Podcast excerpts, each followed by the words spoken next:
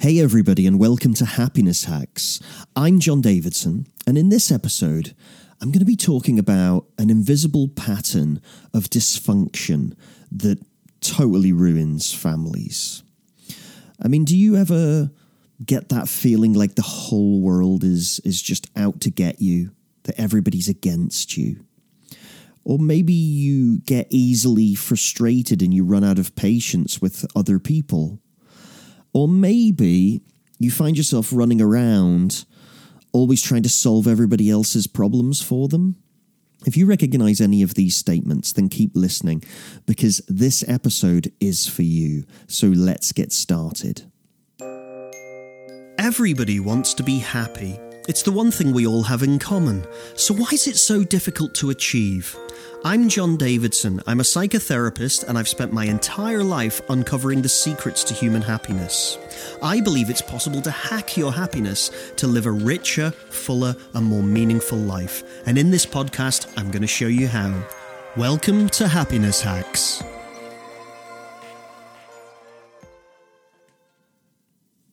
Would you believe it if I told you that research has found that 96% of families are dysfunctional.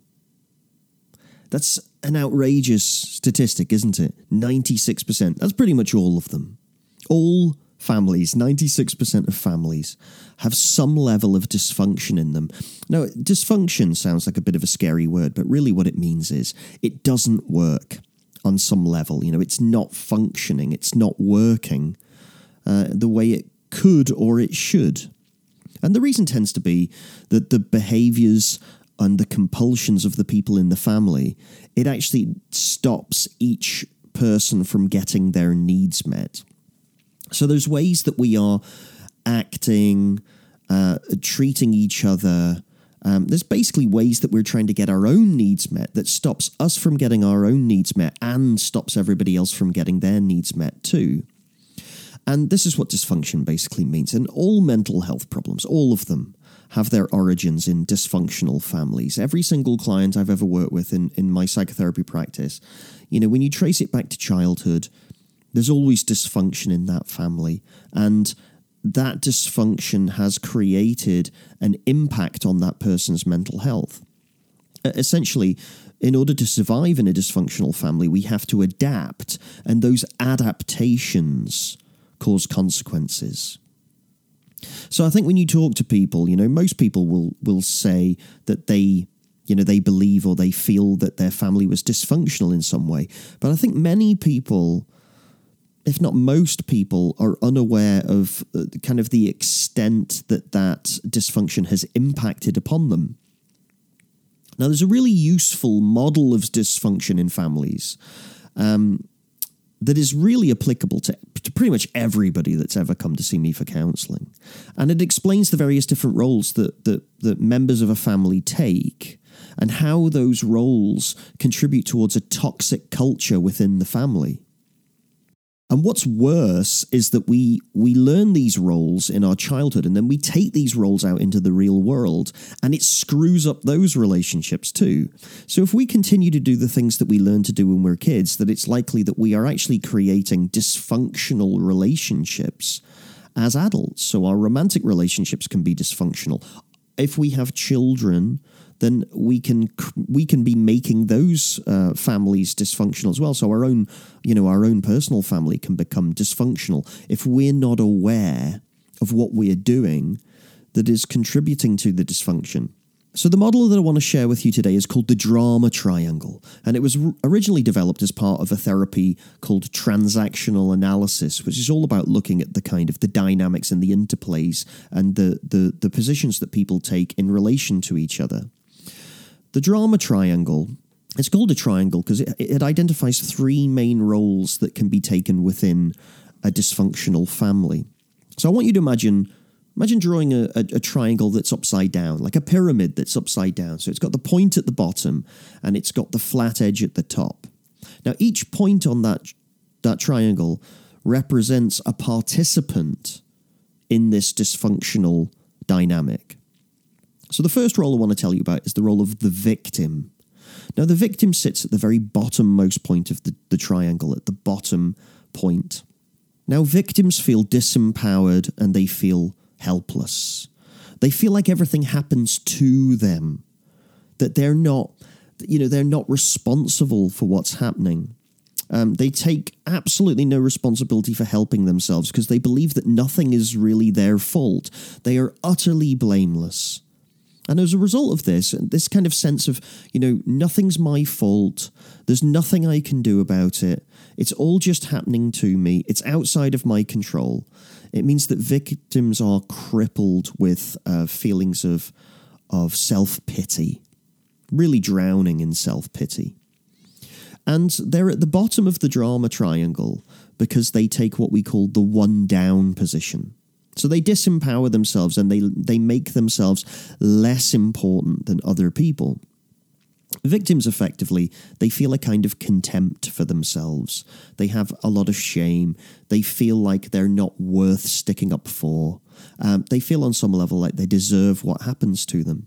And they do this because they need to feel sorry for themselves. So victims are kind of addicted to feeling sorry for themselves.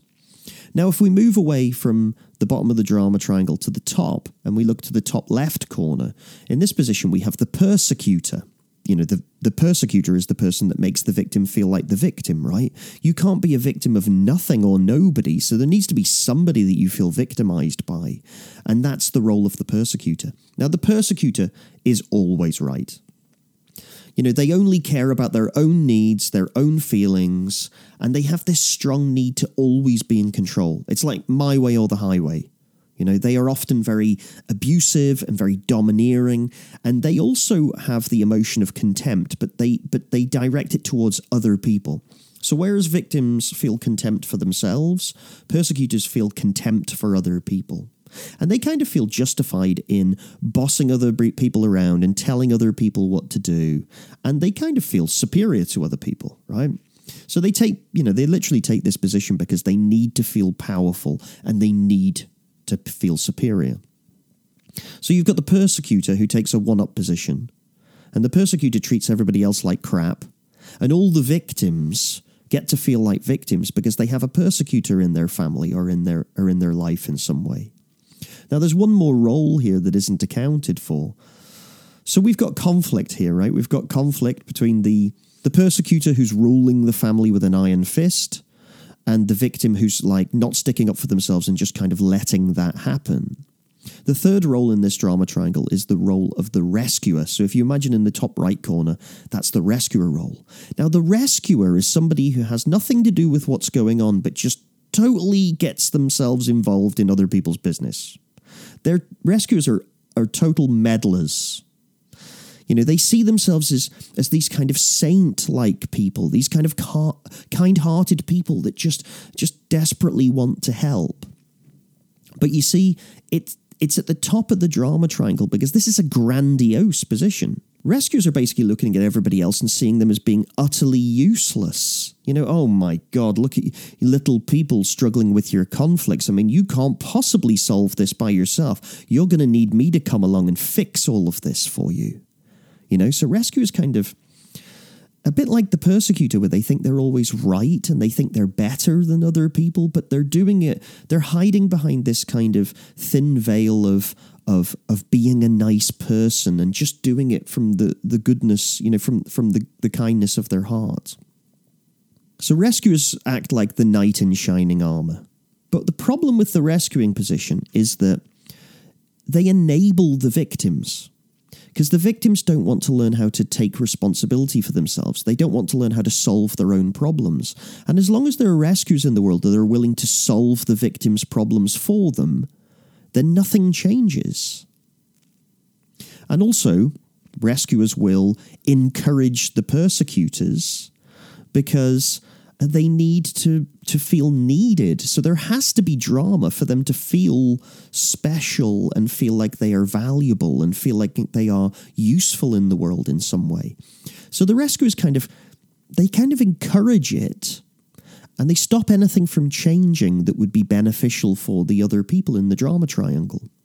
Now, these dynamics, they create a lot of drama. Obviously, this is why it's called the drama triangle. You know, the persecutors continue to treat people like crap, the victims continue to let them get away with it, and the rescuers continue to interfere and stop anyone from growing or changing. Now, this is probably a good point to just, you know, just take a pause and just reflect. You know, do you see yourself in any of these roles?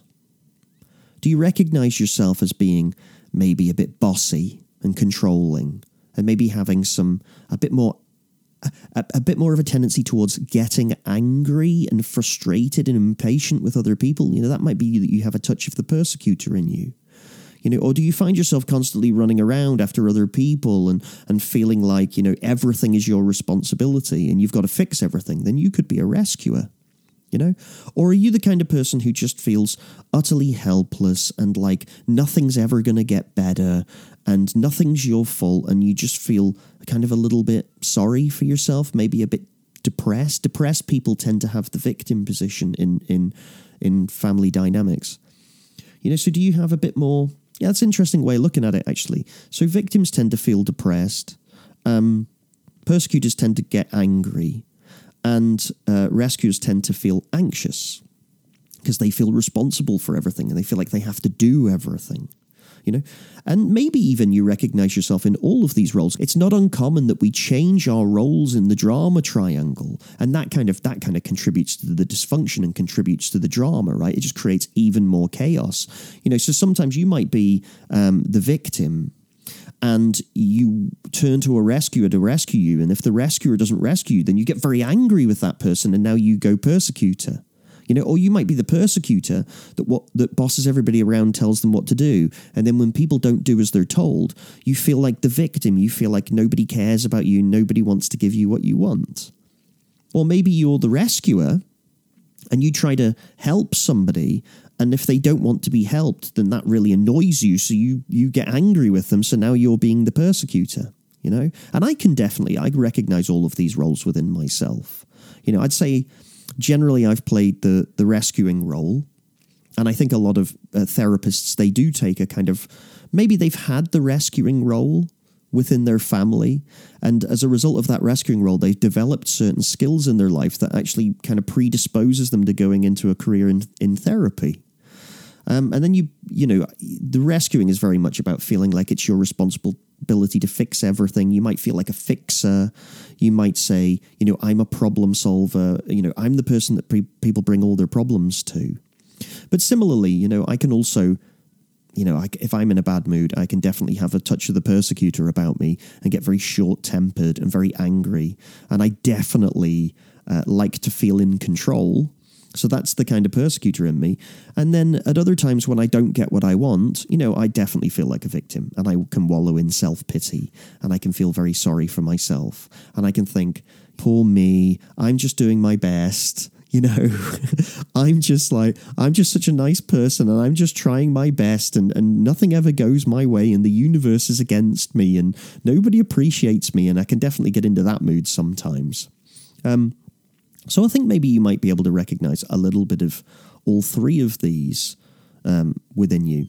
And it can be difficult, you know, to escape these roles because they're so they're so hardwired into us. They're so deeply conditioned. And it requires a kind of a constant effort to monitor yourself and make sure that you don't slip back into these old roles. And the reason we want to make this effort is, you know, it's simple really. There is just simply no happiness inside of the drama triangle.